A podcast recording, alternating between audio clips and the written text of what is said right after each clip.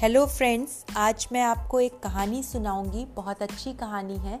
कहानी का नाम है रोमियो एंड जूलियट।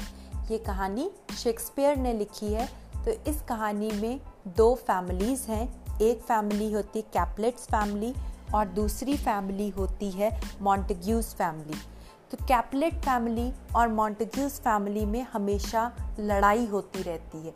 ये दोनों फैमिलीज़ एक दूसरे की दुश्मन होती हैं। हमेशा लड़ती रहती। तो एक बार लड़ रही होती हैं, तभी वरोना के प्रिंस प्रिंस एस्कलेस वहाँ आ जाते हैं और लड़ाई को रोकते हैं। और दोनों फैमिलीज़ को वार्निंग देते हैं कि अगर अब कोई लड़ेगा तो उसे इस कंट्री से बाहर निकाल दिया जाएगा। इस तरह दोनों फैमिलीज़ की लड़ाई शांत हो जाती है। तो कैपलेट फैमिली में एक लड़की होती है, जूलियट। तो कैपलेट फैमिली एक पार्टी ऑर्गेनाइज करते हैं। ये पार्टी क्यों ऑर्गेनाइज करते हैं? क्योंकि जो मिस्टर कैपलेट होते हैं, जो जूलियट के फादर होते हैं, वो जूलियट की शादी काउंट पेरिस नाम के एक आदमी से करना चाहते हैं और वो काउंट पेरिस को इस पार्टी में इनवाइट कर रहे थे। तो जब मॉन्टेगीज बॉय रोमियो को ये बात पता चलती है कि जूलियट के घर में पार्टी है तो वो कहता है, मैं भी जाऊँगा। और क्यों जाऊँगा? क्योंकि वहाँ पे उसकी गर्लफ्रेंड रोजेलिन होती है, वो रोजेलिन नाम की लड़की से प्यार करता है। रोजेलिन जूलियट की कज़न होती है। तो वो अपने फ्रेंड मार्क मार्किटो से और बेनवेलियो के साथ मिलकर एक प्लान बनाता है कि हम लोग कपड़े चेंज करके जूलियट के घर पार्टी में जाएँगे और तीनों जूलियट की पार्टी में चले जाते हैं। लेकिन जूलियट का एक कज़न होता है टाइबेल्ट वो इन मॉन्टेगीज बॉयज़ को पहचान लेता है। वो रोमियो रोमियो के कज़न और उसके फ्रेंड को पहचान लेता है और उससे धमकी देता है कि यहाँ से निकल जाओ, वरना अच्छा नहीं होगा। तो तीनों भाग जाते हैं, लेकिन रोमियो जो है छुप छुप के खिड़की से, जूलियट से बात करता है और दोनों को इतना प्यार हो जाता है एक ही मीटिंग में कि दोनों नेक्स्ट डे डिसाइड करते हैं कि वो शादी कर लेंगे। और एक चर्च के पादरी होते हैं फ्रायर लॉरेंस। फ्रायर लॉरेंस के सामने दोनों जाकर छुप कर शादी कर लेते हैं। और जब टाइबेल्ट को इस बात का पता चलता है कि जूलियट ने छुप कर रोमियो से शादी कर ली तो रोमियो को वो कहता है कि आकर मुझसे लड़ो। हिम्मत है तो सामने से आकर लड़ो। लेकिन रोमियो मना कर देता है। वो कहता है, मैं नहीं लड़ना चाहता।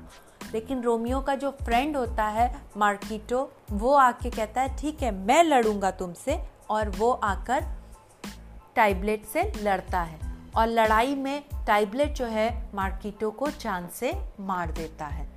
और जब मार्किटो को मार देता है तो रोमियो बहुत गुस्सा होता है। वो कहता है, मैं अपने फ्रेंड का बदला लूँगा। और वो जाके टाइबल से लड़ाई करता और चाँद से टाइबल को मार देता है। और इन सब बात का पता जब प्रिंस एस्कुलस को पता चलता है तो प्रिंस एस्कुलस रोमियो को कंट्री से निकाल देते हैं। वो कहते हैं कि अभी के अभी तुम कंट्री छोड़ दो।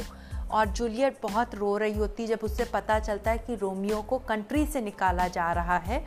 तो फ्रायर लॉरेंस जिस पादरी ने उनकी शादी कराई थी, वो कहते हैं, ठीक है, मैं कुछ ऐसा प्लान करता हूँ कि रोमियो कंट्री छोड़ने से पहले एक नाइट तुम्हारे साथ स्पेंड करे। और दूसरी तरफ़ जो कैपुलेट्स फैमिली होती है कैपुलेट, मिस्टर कैपुलेट जो होते हैं, जो जूलियट के फादर होते हैं, वो जो है जूलियट की शादी के लिए काउंट पेरिस के पास जा रहे होते हैं कि काउंट पेरिस से हम अपनी बेटी की शादी करेंगे। लेकिन उनको इस जूलियट की शादी के बारे में कुछ भी पता नहीं होता कि जूलियट ने चुपचाप, चुपके से शादी कर ली है। तो लॉरे फ्रा, फ्रायंस जो होते हैं, जो लॉ, फ्रायर लॉरेंस जो होते हैं, वो जूलियट को कहते हैं कि मैं एक प्लान बनाता हूँ, मैं तुम्हें एक पिल देता हूँ, जब कल काउंट पेरिस की फैमिली आएगी तो तुम ये मेडिसिन ले लेना और इसके बाद लगेगा कि तुम मर गई हो। तो वो ये मेडिसिन ले लेती है और काउंट पेरिस सोचता है कि वो जूलियट मर गई है और वो कहता है लॉरेंस कहता है कि मैं ये मैसेज रोमियो तक पहुँचा दूँगा, तब तक, जब तक तुम्हें होश आएगा, रोमियो तुम्हें बचाकर ले जाएगा। लेकिन रोमियो को ये मैसेज मिलता ही नहीं है।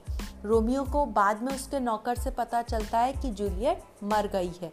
और जब उसे ये पता चलता है कि जूलियट मर गई है तो वो भी जाके पॉइजन खरीदता है। और जूलियट की कब्र पर आता है। तो कब्र पर देखता है कि पेरिस जो है, काउंट पेरिस, जूलियट की कब्र पर रो रहा है। तो वो आकर जो है काउंट पेरिस को जान से मार देता है और उसके बाद खुद सुसाइड कर लेता है। और तब तक जूलियट को होश नहीं आया होता है। और जब जूलियट को होश आता है तो फ्राय फ्रायर लॉरेंस जो है उसे सब कुछ बताते हैं। जूलियट को कि रोमियो ने सुसाइड कर लिया, उसे लगा कि तुम मर गई हो। और जब जूलियट को ये बात पता चलती है तो वो भी कहती है, अब मैं ज़िंदा रह के क्या करूँगी? तो वो भी चाकू से अपने को मार लेती है। और इस तरीके से रोमियो और जूलियट दोनों ही मर जाते हैं। और ये सारी बात जाके जो चर्च का पादरी लॉरेंस होता है, वो जाके प्रिंस को बताता है। और दोनों फैमिलीज़ को लगता है कि उन दोनों फैमिलीज़ ने गलती की है, दोनों अपनी गलती एक्सेप्ट करते हैं, दोनों कहते हैं कि ठीक है, अब हम आगे से फ्यूचर में कभी लड़ाई नहीं करेंगे। और दोनों कहते हैं कि हम रोमियो और जूलियट की याद में एक बड़ा सा स्टैचू बनवाएँगे और इसी के साथ रोमियो और जूलियट की ट्रेजिडी ख़त्म हो जाती है।